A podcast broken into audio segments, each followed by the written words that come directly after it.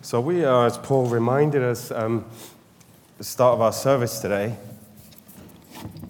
we are just reminding ourselves over these weeks of our, our vision and our values.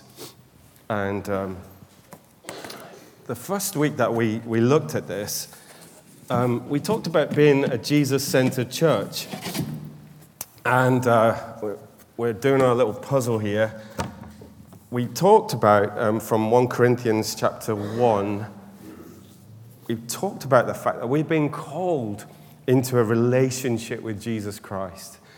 We are not a religion, we are not following religious duties. It's not about being good people or better people or more moral people. But it is about being called into fellowship with Jesus. That's what Paul said in 1 Corinthians 1 verse 9 God who has called you into fellowship with his Son, Jesus Christ. So we're called into relationship with Jesus. We're about Jesus Christ, is the one we preach and the one we point people towards. We're also called to be his representatives. Uh, Paul was an apostle, a sent one of Jesus Christ. He refers to the church as the sanctified ones, the set apart ones, the one that are sent by God. And we are called as a church of Jesus Christ, to be his representatives, his ambassadors. And as we are a Jesus centered people, we want to always point people towards Jesus. Through our Alpha courses and through our ministries and through our outreaches, we are all about Jesus and we're all about inviting people into a relationship with Jesus. And the third thing that we said in that first week was that um, we are given God's resources to do this. We're not expected to do this in our own strength or our own power or through our own personality.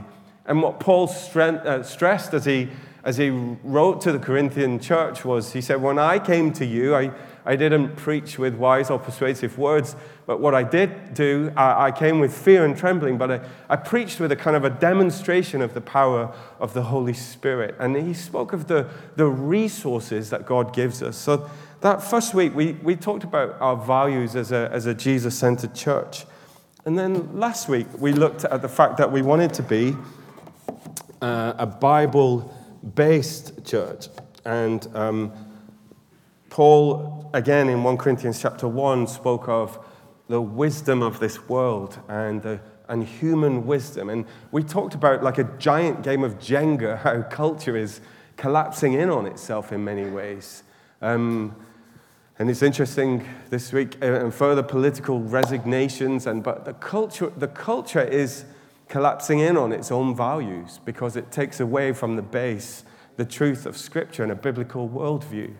And we talked about the fact that Paul said that, you know, the Jews, they want signs and they want power and they want transcendence, and the Greeks, they want wisdom, but we, we preach Christ, and He is the power of God and He is the wisdom of God.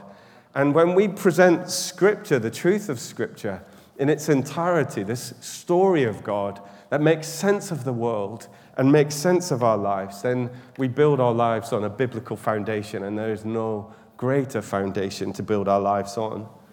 So this morning, we want to look at our third value, which is that we want to be a spirit led uh, church. We want to be a spirit led church a church that is led by God's Spirit. We want to be, our value statement says, we want to be a church that keeps in step with the Spirit of God, that follows His guidance and grows in the fruit of the Spirit and in the gifts of the Spirit.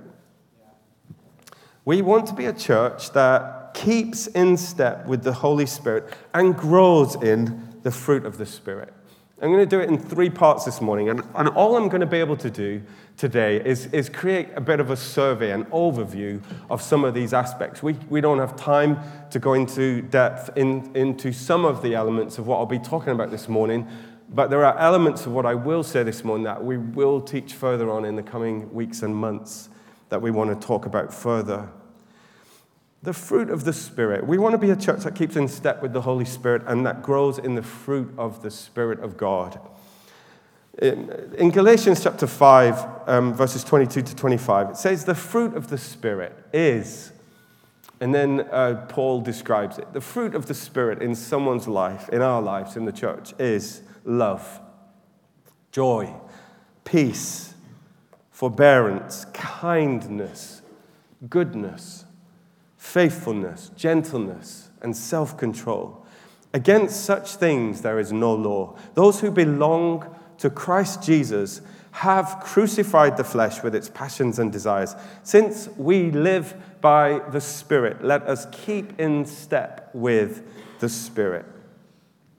What Paul made clear in his various letters was that we are resourced by and changed by the work of the Holy Spirit in our lives. And the, the image that the Bible gives us is one of fruit, refers to the fruit of the Spirit. An apple tree does not need to try very hard to produce apples. An apple tree, by default, if it's planted correctly and nourished correctly, will produce fruit. It may take a while, but it will produce fruit. And what Paul says is that when we live by the Holy Spirit of God, when we are in step with the Spirit of God, when we are filled with the Holy Spirit of God, we will increasingly demonstrate the characteristics or the fruit of the Holy Spirit. The way that the message paraphrase says, says it is this But what happens when we live God's way? He brings gifts into our lives, much the same way that fruit appears in an orchard. Things like affection for others, exuberance about life, serenity, we develop a willingness to stick with things, a sense of compassion in the heart, a conviction that a basic holiness permeates things and people. We find ourselves involved in loyal commitments, not needing to force our way in life, able to marshal and direct our energies wisely. Now, the first fruit of the Spirit that is mentioned is love. Let's just think about love for a moment. Sometimes, as, as Pentecostals, we can spend a lot of time thinking about or emphasizing certain spiritual gifts, the, gifts of the Spirit as outlined in 1 Corinthians 12, for example. And we'll come to those in a minute. But think for a moment about Paul's dealings with the spiritual gifts as he writes to the Corinthian churches. And he, he, he writes in 1 Corinthians 12 and 1 Corinthians 14 about the way that spiritual gifts should be exercised in the church. But cushioned in the middle of those two chapters is a whole chapter on love, right in the middle. And it's the chapter that is read at many a wedding. And at the start of chapter 14 of 1 Corinthians, Paul says, Follow the way of love and eagerly desire spiritual gifts. And in chapter 13, Paul says, if I speak in the tongues of men or of angels, but I do not have love, I am only a resounding gong or a clanging cymbal. If I have the gift of prophecy and can fathom all mysteries and all knowledge, and if I have a faith that can move mountains and do not have love, I am nothing. If I give all I possess to the poor and if I give over my body to hardship, that I may not boast, but that I may boast, but do not have love, I gain nothing. D.A. Carson writes about this passage and the indispensability of love. And he says this He says, No matter how exalted my gift of tongues, without love I am nothing more than a resounding gong and a clanging cymbal. The least he is saying is that under these conditions, I become empty, meaningless noise. There is no spiritual significance to my gift of tongues. And Carson presses home his point on this, and there's something in this for every one of us. He says, You who think that because you speak in tongues, you're so spiritual, you who prove your large endowment from the Holy Spirit by exercising the gift of prophecy, you must understand that you have overlooked what is most important. If Paul were addressing the modern church, perhaps he would extrapolate further. You Christians who prove your spirituality by the amount of theological information you can cram into your heads, I tell you that such knowledge by itself proves nothing. And you who affirm the Spirit's presence in your meetings because there's a certain style of worship, if your worship patterns are not expressions of love, you are spiritually bankrupt. You who insist that speaking in tongues attests a second work of the Spirit, a baptism in the Spirit, I tell you that if love does not characterize your life, there is not evidence of even a first work of the Holy Spirit. In none of these instances, this is still Carson speaking, does Paul depreciate spiritual gifts, but he refuses to recognize any positive assessment of any of them unless the gift is discharged in love. Love is indispensable. And this next phrase, I think, is truest of all the greatest evidence that heaven has invaded our sphere that the Spirit has been poured out upon us, that we are citizens of a kingdom not yet consummated, is Christian love. I think this is a genuine work of the Holy Spirit amongst us and one that we desperately need in these days. And Paul reminds us and reminds the Romans, he says, God's love has been poured out into our hearts through the Holy Spirit who has been given to us. And so the fruit of the Spirit is something that we want to grow in as a church. And, and love is the first of these and the greatest of these. And just in case we get some mushy, sentimental idea of what love is and what it looks like, Paul spells it out for us in natural behavioral traits that demonstrate and epitomize love amongst us. Love, he says, is patient, patient with one another. Love, whenever love is present, you will find people that are kind. Love is kind. And love, if it's present amongst you, it doesn't envy. You won't envy other people or their gifts or what they do or what they say. Love does not boast. You will not be boastful when love is found in your life. It's not proud. It doesn't dishonor others. It doesn't delight in pulling others down or dishonoring them. Love is not self seeking, it doesn't just look out for number one. It's not easily angered. It's not easily provoked. It's not, you don't need to walk on eggshells when love is around. Love does not uh, keep a record of wrong. So when you have been wronged, then it doesn't keep a record. It will forgive and move on. Love does not delight in evil, it rejoices with the truth. It always protects, it always trusts, it always hopes. There's always hope when love is in the midst, and it always perseveres. The fruit of the Spirit. We want to be a church that is fruitful, and the characteristics of the Holy Spirit in our lives. When heaven invades us, when heaven is amongst us, when the Spirit is poured out upon us, it will be demonstrated by love. And Paul says, Use all of these gifts. I, I speak in tongues, he says, more than any of you. Covet to prophesy, desire to prophesy. Use that gift. Stir up the gift that is within you. But right in the middle of all of his admonitions, and at the start and at the finish, he's saying if you don't have love and you don't deliver it with love and you don't live it out with love, it's worth nothing. And he covers all of the areas. He covers the spectacular gifts, the vocal gifts, the giving gifts, the cognitive uh, gifts, all of them. If I, if I have all of the knowledge, but I don't have love, I've got nothing. If I give to the poor, but I don't have love, I've got nothing. If I speak with the tongues of angels and I am, but I don't have love, I have nothing. So that's foundational for us. And we must always remind ourselves of that truth. The second thing that we say in our value statement is, is that we want to be a church that follows the guidance of the Holy Spirit. We are a, a, a spirit led, we want to be a spirit led people. All who are led by the Spirit of God are children of God, we read in Romans 8, verse 14. A church that follows the guidance of the Holy Spirit. The Holy Spirit of God is someone who gives us wisdom and understanding and reveals to us the thoughts of God. Look at our passage in 1 Corinthians 1 and 2 that we've been, we've been reading these last couple of weeks. Uh, we read, and uh, let, me, let me read to you um, from the end of chapter 1. Uh, we'll read from verse 27.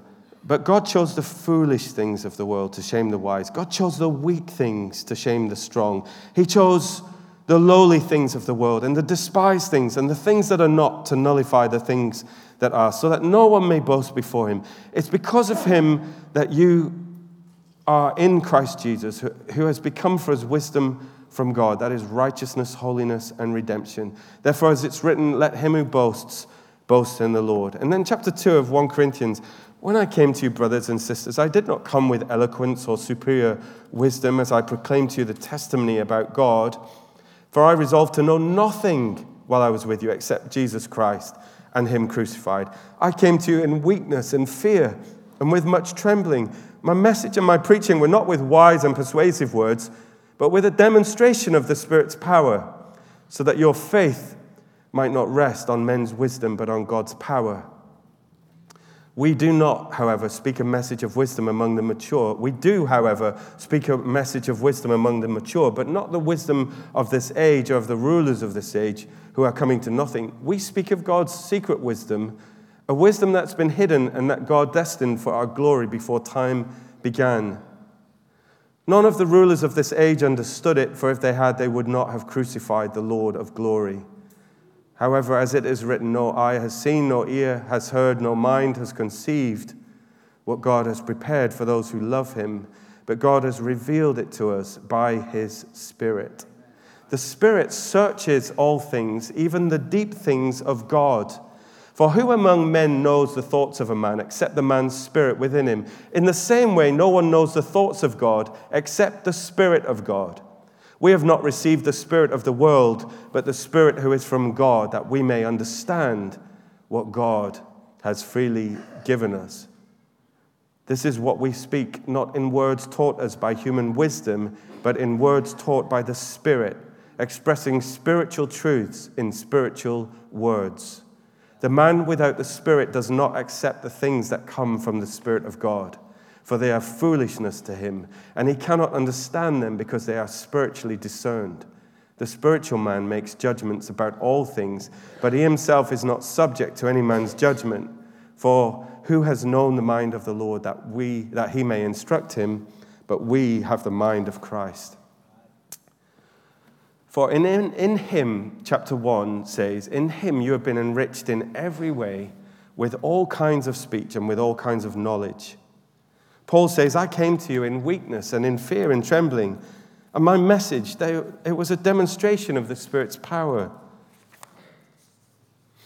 Have you ever asked anyone, um, What are you thinking? What are you thinking? The better you know someone, the more you can often read their thoughts, can't you? And sometimes we may be thinking profound thoughts. Often, if we are men, we're not thinking very much at all. it's just the sound of tumbleweed. But ultimately, only you know what you are thinking. No one around you knows. If we could visualize, like one of those cinema adverts, what we are thinking this morning and put them on the screen, our thoughts, we would have a very interesting read from this congregation. Some of you are sitting thinking, mm, I cannot wait to eat my roast beef dinner. and, and there'll be a, a wealth of, but only you know what you're thinking. Nobody else knows it around you. And one of the things that the Holy Spirit does, Paul says, is he reveals to us the thoughts of God, the mind of Christ we get God's ideas and we get God's thoughts downloaded to us by the Holy Spirit. The Spirit, Paul says in chapter 2, verse 10, searches all things, even the deep things of God. For who knows a person's thoughts except their own spirit within them? In the same way, no one knows the thoughts of God except the Spirit of God. And what we have received is not the Spirit of the world, but the Spirit who is from God, so that we may understand what God has freely given us. And this is what we speak, not in words taught by human wisdom, but in words taught by the Spirit, explaining spiritual realities with Spirit taught words. So there'll be times where God gives us things to say and He gives us His thoughts. The Holy Spirit gives us the very thoughts of the Father. Jesus said to His disciples, He said, There's going to come a time where you'll be dragged in front of uh, people and, and you'll be dragged in front of courts and you'll be taken to trial. And, but He said, Don't worry because the Holy Spirit will tell you what to say. In Mark 13, He says, you, you, you When you're arrested and when you stand trial, don't worry in advance about what to say. Just say what God tells you to at that time, for it is not you who will be speaking, but the Holy Spirit. There will be times in your workplace, in difficult conversations, when explaining to someone about your faith, or when trying to explain a difficult issue to your child, or dealing with a difficult issue around your children, or when wrestling with complex issues in your life, or when struggling with emotions, or when trying to overcome insurmountable difficulties, when dealing with issues at work, when the Holy Spirit will take the wisdom and the understanding and the thoughts of God and will make them known to you as His child. There will sometimes be words that come out of your mouth, and you will wonder where they came from. There will be times when you get a creative idea, and times when you are prompted to call someone or pray for someone, times when you feel that God is speaking to you. There will be times when you're reading your Bible and the Holy Spirit will illuminate a word or a line or a verse that springs off the page and seems to speak to the very depths of your heart and your circumstance. There will be times when a strong impression comes out of left field or a dream or a line of a song or a verse of scripture. And it's like the Holy Spirit is taking the thoughts and intentions of God and downloading them to you. Because you are a child of God. And the expectation is throughout Scripture that you will be led by and directed by the Holy Spirit. I think if you are an architect, I think you should ask the greatest architect that ever was for solutions to building designs and conundrums.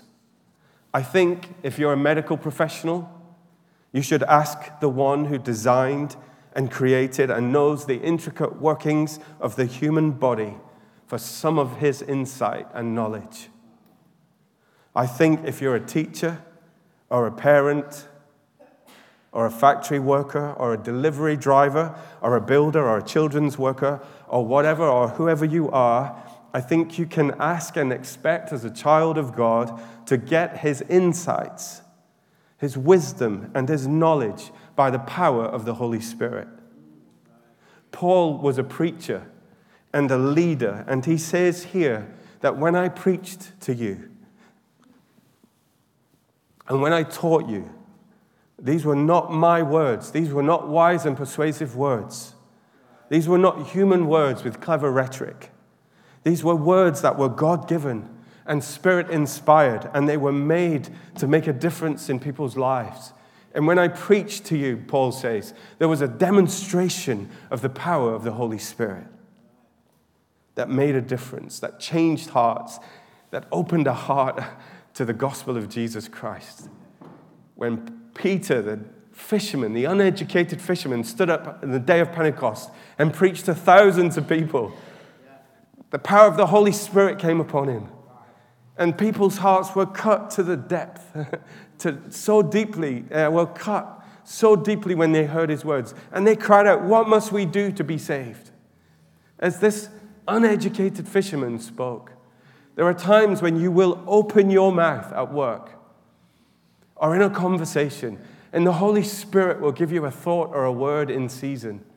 And it will cut through all the stuff of people's lives, and it will land in their heart and it will thrive there. And as a church, and as the people of God, we can and we must and we should expect that God will lead us and direct us and guide us by His Holy Spirit. We should expect no less because we are the children of God. And those who are the children of God are led by the Spirit of God. And the Spirit of God takes the things, the secret knowledge of God, the thoughts of God, and he reveals them to us. This is what Paul says you were enriched in every way, in all knowledge and in all speech. You were given every gift that you needed to thrive. And this is the work of the Holy Spirit amongst us. So God empowers us and God equips us and God produces in us, in our lives, His fruit, the fruit of the Holy Spirit. And as we keep in step with the Spirit of God, the fruit of the Spirit, the characteristics of the Spirit become evident in our lives, and it is a beautiful thing. And we are guided by the Spirit of God. But we also want to be a church that grows in and exercises the gifts of the Holy Spirit. Paul writes, I always thank my God for you in chapter 1, verse 4, and for the gracious gift he has given you. Know that you belong to Christ Jesus. Through him, God has enriched your church in every way with all of your eloquent words and all of your knowledge. This confirms that what I told you about Jesus Christ is true. Now you have every spiritual gift you need. That's charisma in the Greek, as you eagerly wait for the return of our Lord Jesus Christ. You, as a church, you have every gift of the Spirit that you need. And Paul calls the gifts of the Spirit, he calls them manifestations. And he reminds us that Jesus is working in our midst. He's working through us by his Holy Spirit. J.I. Packer writes about this passage in 1 Corinthians. He says, Paul gives thanks because of the grace of God which was given you in Christ Jesus, that in every way you were enriched in him with all speech and all knowledge, so that you're not lacking in any spiritual gift. Paul's wording makes it clear that spiritual gifts are given in Christ. They are enrichments received from Christ. It is vital that we see this, or we will be confusing natural with spiritual gifts. Our use of spiritual gifts is nothing more or less than Christ Himself ministering through His body to His body, to the Father, and to all mankind. From heaven, Christ uses Christians as His mouth, His hands, his feet, even his smile. It is through us, his people, that he speaks and acts and meets and loves and saves here and now in this world. Sometimes, J.I. Packer says, God edifies the church and his people, lifts them up through performances that to competent judges seem substandard. This is characteristic. God highlights the weakness of those whom he saves and uses so that nothing will rival or obscure his glory. So that means God uses people like you and like me. And that's what Paul says, isn't it, when he writes to these Corinthians? He says, Remember that not many of you were wise in the world's eyes or powerful or wealthy when God called you. Instead, God chose the things the world considers foolish in order to shame those who think they are wise. He chose things that are powerless to shame those who are powerful. And God chose the despised things in this world, things counted as nothing at all, and used them to bring to nothing what the world considers important as a result, no one can ever boast in the presence of God. So, God, by His Holy Spirit, gives gifts to the church in Christ. Christ ministers by His Spirit to us and through us. We are His voice, we are, are His hands, we are His feet, we are His smile, we are His touch, and we represent Christ. And every believer, Paul says, every believer is given a manifestation of the Holy Spirit, a gift of the Holy Spirit. And these gifts, they're not to make us big, they're not to big us up, they're not for our aggrandizement, but they are, Paul says, they're for the common good. They're for everyone to build up and to edify. These gifts can be a, a mixture of the natural and the supernatural, the spectacular and the more ordinary. And so in, in 1 Corinthians chapter 12, Paul says, there are different kinds of gifts, but the same Spirit distributes them. And there are different kinds of service, but the same Lord. And there are different kinds of working, but all of them, and in everyone, it is the same God at work. Now, to each one, the manifestation of the Spirit is given for the common good. And so we read um, in the Bible several lists of gifts of the Holy Spirit, charisma, that are given to the body of Christ. These are not exhaustive lists, and they, and they have contained different gifts in different parts of the Bible. So you've got 1 Corinthians chapter 12, verses 8 to 11. You've got 1 Corinthians 12, verse 28. And then let's read together uh, Romans chapter 12, verses 6 to 8, and see um, what, what Paul says there. Romans chapter 12. Or we'll start at verse 4. And just as each of us has one body with many members, and these members do not all have the same function, so in Christ we who are many form one body, and each member belongs to all the others. We have different gifts according to the grace given us. If a man's gift is prophesying, let him use it in proportion to his faith. If it is serving, let him serve. If it is teaching, let him teach. If it is encouraging, let him encourage. If it is contributing to the needs of others, let him give generously. If it is leadership, let him govern diligently. If it is showing mercy, let him do it cheerfully. There are the gifts of speech and the gifts of Samaritanship, they're called. And we don't have time today to go into them all. There's also the passage in Ephesians chapter 4 that speaks of some were given as apostles and prophets and teachers and pastors and evangelists so that, so that the people of God might be equipped for every good work. But the expectation is, as children of God, is that we are endued and we are empowered and we are gifted with grace gifts that will represent the ministry of Jesus Christ on this earth through his body. And that is exciting because God wants to use you. God wants to speak through you. God wants to use your hands and your feet and your voice and your personality. God works with us. God never works across the grain of our personality. So, some of us here this morning, we are introverts. And some of us here this morning, we are extroverts. And, but we're all different. But God always works with the grain of our personality. And God uses the giftings that are within us. God loves those amongst us who are the melancholics. God loves the creatives. God loves those who are deep thinkers.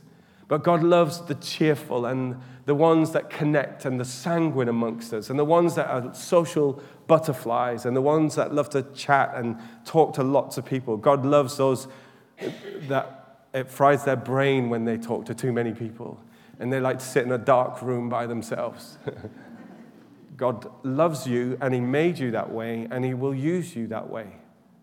He will use you to deeply connect with someone or to speak truth into someone's life.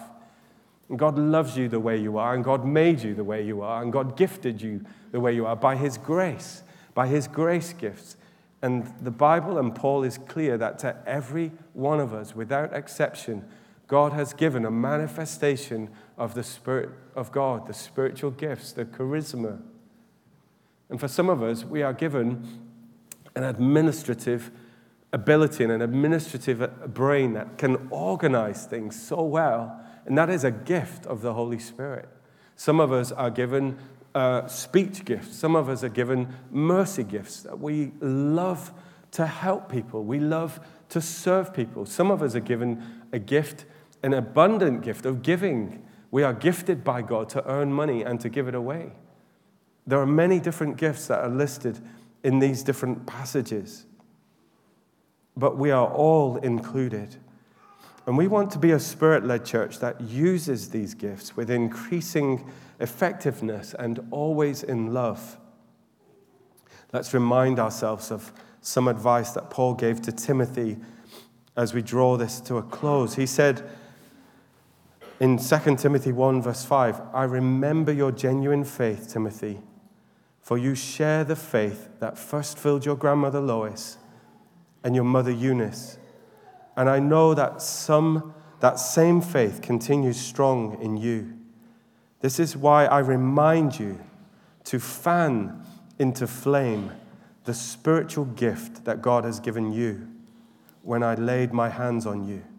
For God has not given us a spirit of fear and timidity, but of power and of love and of self discipline.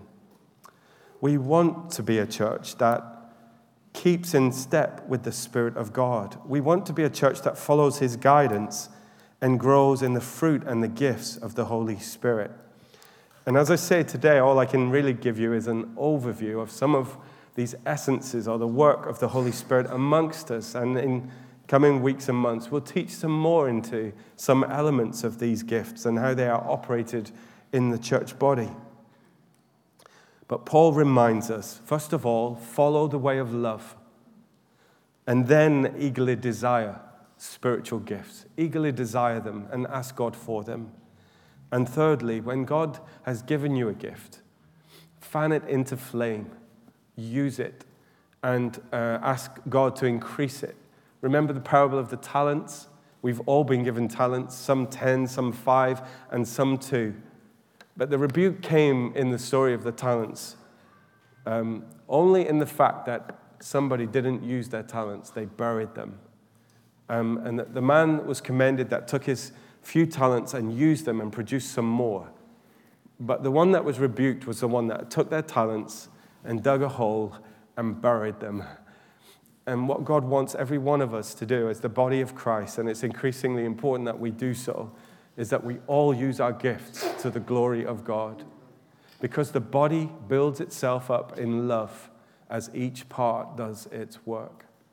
So we need all of the gifts of the Holy Spirit to be present amongst us. And the Holy Spirit has given us all of the gifts to be exercised in love. So I'm going to invite the band back up now, and we're going to sing a couple of songs, and we're going to worship God, and, and, and we're going to um, just wait a few moments on the Holy Spirit and ask Him to come and to fill us afresh and anew. We reminded ourselves this morning that this is just a deposit. The gift of the Holy Spirit is a deposit. We don't have absolutely everything that we will have when we meet Jesus face to face. But we do have this deposit of the Spirit of God.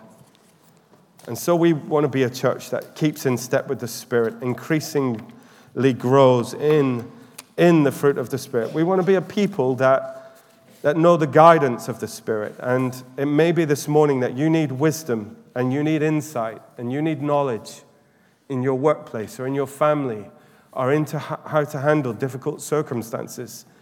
And the Spirit of God can give you that knowledge of God, that wisdom of God. Download it into your heart he can do it in, in your workplace, He can do it in your home. And, uh, and the Bible says that if any of you lacks wisdom, he should ask for it. And so we can ask this morning for the Holy Spirit. We can ask for the guidance of the Holy Spirit. And we can ask that the Holy Spirit will fill us anew and afresh. And it may be that your spiritual gift has lain dormant for a while and you've not really been using what God has placed inside of you.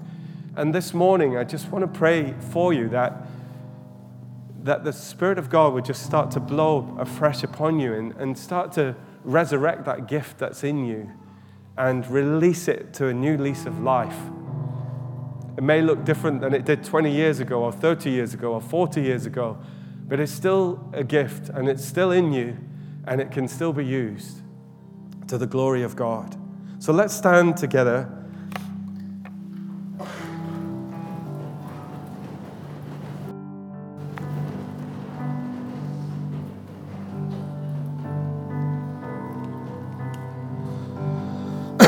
We're going to sing this song. Uh, you, Holy Spirit, you are welcome here.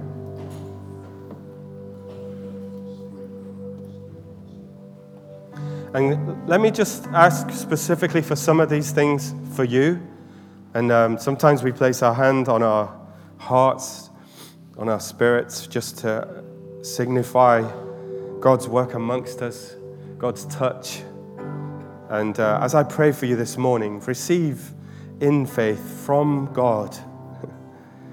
and and um, first of all, maybe you need more of the fruit of the Spirit. We all do. We all do. But we need the love of God to, to permeate everything we do. And I love that passage in Romans that says He has poured out, poured out His love into our hearts by His Holy Spirit. And so let's pray for that this morning. Lord, we pray that you would pour out such love amongst us, that we would know that the Spirit of God is working amongst us. This love that is described as patient and, and kind and gentle and, and uh, keeping no record of, of wrongs and not easily angered and not self seeking and not arrogant. Lord, I pray that increasing measure, Lord, that fruit of the Spirit would be evident in us, in our lives, in our church, in me. Lord, we pray in, in your name that you would pour out your love into our hearts by your Holy Spirit this morning. And fill us to overflowing, God. There'll be such a gentleness about us, such a kindness when we open our mouths, such an indication of the fruit of the Spirit. Lord, make us fruitful people. Come, Holy Spirit, would you and increase your work in our lives. Let us keep in step with you. Lord, I just pray we'd see this in each other and we'd see it in this place and in our church. Lord, we ask for that this morning. We ask for more of your spirit, Lord. And Lord, we also pray this morning that the, the Spirit of God who takes the thoughts of God, the mind of God, the mind of Christ, and makes it known to us. Father, I pray for for each one of us where we are confounded and we think, I don't know what to do. I don't know what to do about that situation. I just can't work it out. I, I, I just, I'm stuck. But God, I pray that you would just download the, the thoughts of heaven to us, the wisdom of God, the insights of the Spirit. And I pray that, Lord, there be times that we have just the word to say to that errant child or to that difficult work colleague or to our boss or to our husband or wife or our friend or our brother or I pray Holy Spirit that we would be people that are directed and led by the Spirit of God. I pray for those dreams that would come in the night, for the promptings of your spirit to pray for someone or to call them. I pray that we are children of God and that we would be led by the Spirit of God and know the mind of Christ.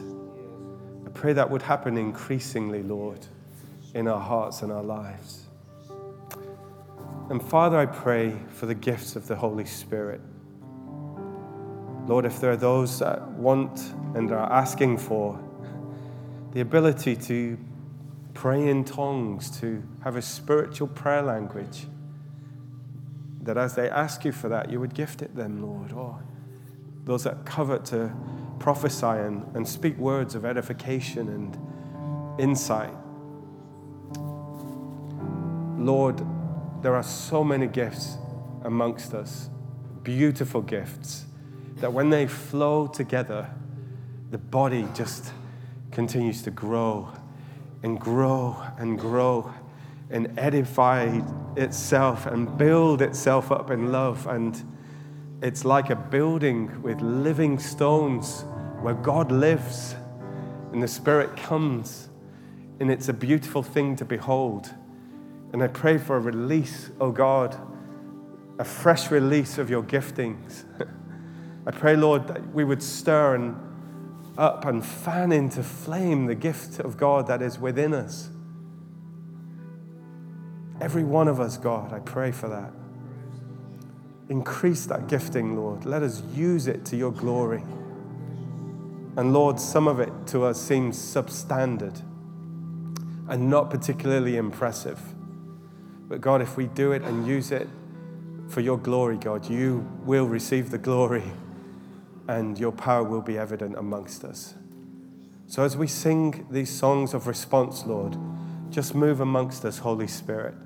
Fill us anew, be agitating in our hearts and lives and minds, be bubbling up from within us like streams of living water, fall afresh upon us like tongues of fire, touch our lips and our minds and our hearts. I pray in your name. Come, Holy Spirit. Amen.